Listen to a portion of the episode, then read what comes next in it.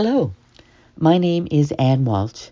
I'm a lay missionary of the Most Holy Redeemer from St. John's in Newfoundland and Labrador, Canada. Today is Monday, February 27th, in the first week of Lent, and our Gospel is taken from the Gospel of St. Matthew, chapter 25. And we begin in the name of the Father, and of the Son, and of the Holy Spirit. When the Son of Man comes in his glory, and all the angels with them, he will sit on his glorious throne. All the angels will be gathered before him, and he will separate the people one from another, as a shepherd separates the sheep from the goats. He will put the sheep on his right and the goats on his left. Then the king will say to those on his right, Come, you who are blessed by my Father, take your inheritance, the kingdom prepared for you since the creation of the world. For I was hungry, and you gave me something to eat. I was thirsty, and you gave me something to drink. I was a stranger, and you invited me in. I needed clothing, and you clothed me. I was sick, and you looked after me. I was in prison, and you came to visit me. Then the righteous will answer him, Lord, when did we see you hungry and feed you, or thirsty and give you something to drink? When did we see you a stranger and invite you in, or needing clothes and clothe you? When did we see you sick or in prison and go to visit you?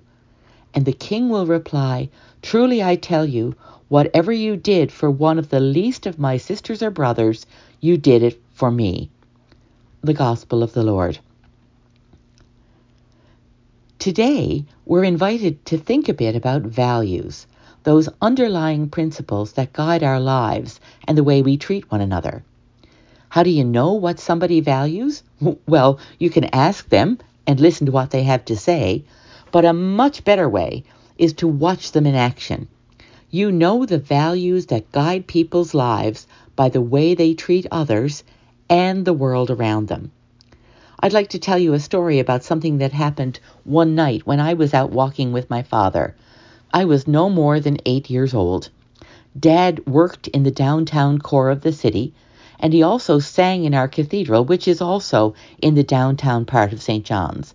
So he often came upon people who lived pretty much on the streets, on the margins, invisible to many people. Dad often brought them a coffee or a sandwich. He knew them all by name, and they knew him. One of these names men I'll call Walter Walsh. He met us on our walk, and I boldly said, Hello, Walter. Dad stopped, turned, looked me in the eye, and corrected me. He's your elder. Speak properly to him. And I, of course, said, Good evening, Mr. Walsh. Human dignity is the cornerstone of justice. Dad taught me that many, many times. Not in those words, of course, but through actions and gestures. I first learned about justice by watching my father and my mother in action. Do you remember learning the corporal works of mercy in school? Feed the hungry, give drink to the thirsty, clothe the naked, give shelter to travelers, visit the sick, visit the imprisoned, and bury the dead. To this, Pope Francis has added another to care for the earth, our common home.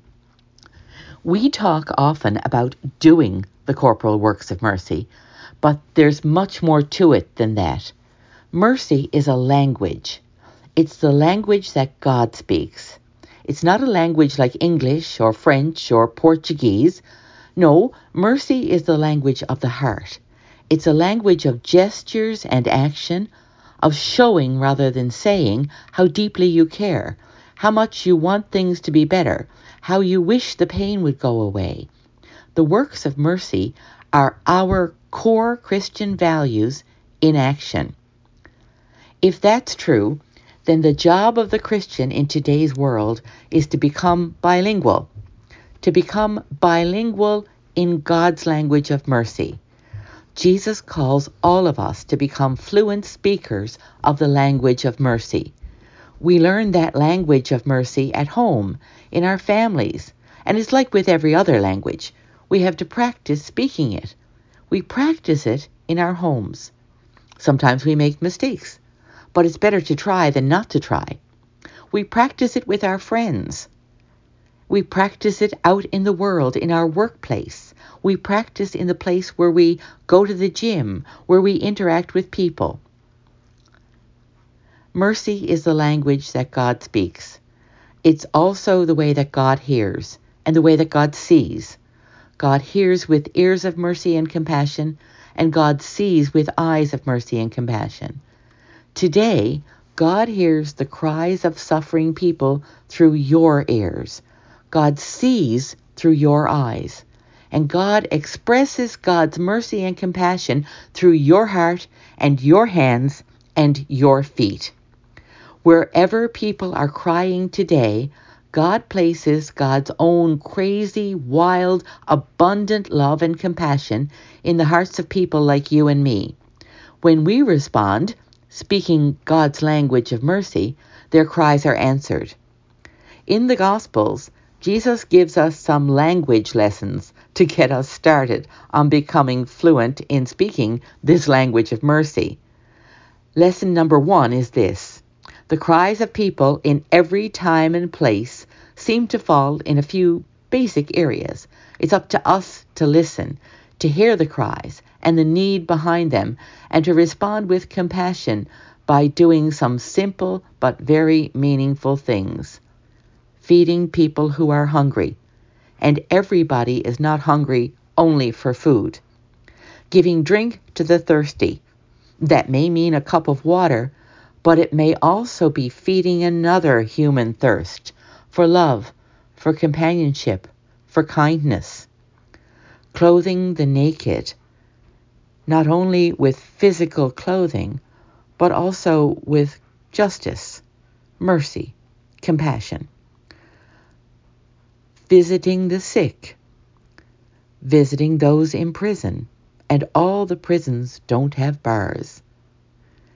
Burying the dead and caring for creation. You and I are called to look around the world around us and to see, to see with God's eyes, to listen with God's heart, and then to act in kindness, mercy, compassion, and love. So today, see with God's eyes, hear with God's ears, and respond as God would respond in compassion, mercy, and love. And may God bless us, Father, Son, and Holy Spirit. Amen.